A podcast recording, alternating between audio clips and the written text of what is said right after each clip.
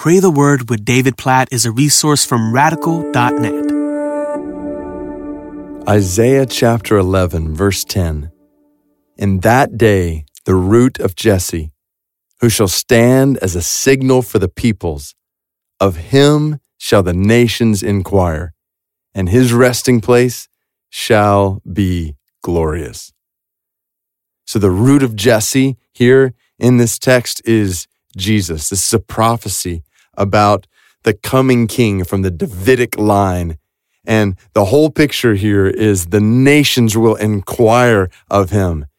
His standing shall be a signal to the peoples. So the picture is all the peoples coming to Jesus, all the nations coming to Jesus. And so this passage is one of the clear pictures we see in the Old Testament of how Jesus will be made known and praised and proclaimed among all the nations of the world. That people from every tribe and tongue and people will gather around to give him praise. It's interesting. Paul actually uses this verse in Romans chapter 15 when he's talking about his ambition to see Christ preach where he's not been named. He wants to get the gospel to those who've never heard it. And so he draws on Isaiah chapter 11, verse 10 to say the nations need to know about Jesus, the root of Jesse.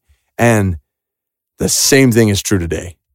There are nations, there are people groups, there are tribes, languages where the name of Jesus is not known I, I, think about people. I was actually reading this passage. I remember one time as I was walking through some unreached villages in Nepal. By unreached, I mean not yet reached with the gospel, with the truth, or even the name of Jesus. I would go up to people in these villages. We would we would talk through a translator, say, "Well, what do you know about Jesus?" And they would say, "Who's that?" And they thought, I mean, is that, is that somebody in the next village? that I've not met? Who, who are you talking about? They don't know the name of Jesus. And there's people like that all around the world. Hundreds of millions of them, even. I, I think about t- today praying for the southern Uzbek people in Uzbekistan and Afghanistan, like over 3 million of them, very few of whom are followers of Jesus, most of whom have little to no knowledge of Jesus. And so I'm I'm just provoked to pray for them. I want to lead us to pray for them and many others like them. Let's pray. Jesus, you deserve the praise of all the nations.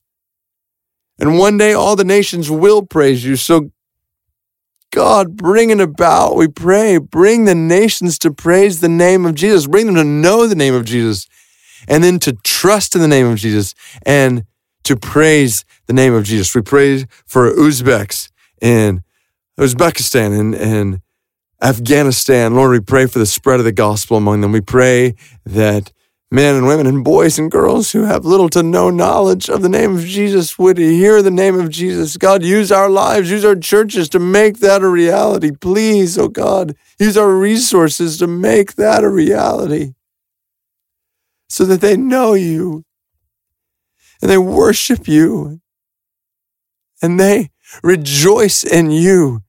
So they inquire of you so that they rest in you. God, please bring it about for the Uzbek people and for thousands of other people groups like them. God, we pray, use our lives, use our families, use our churches to cause the nations to worship Jesus. In his name we pray. Amen.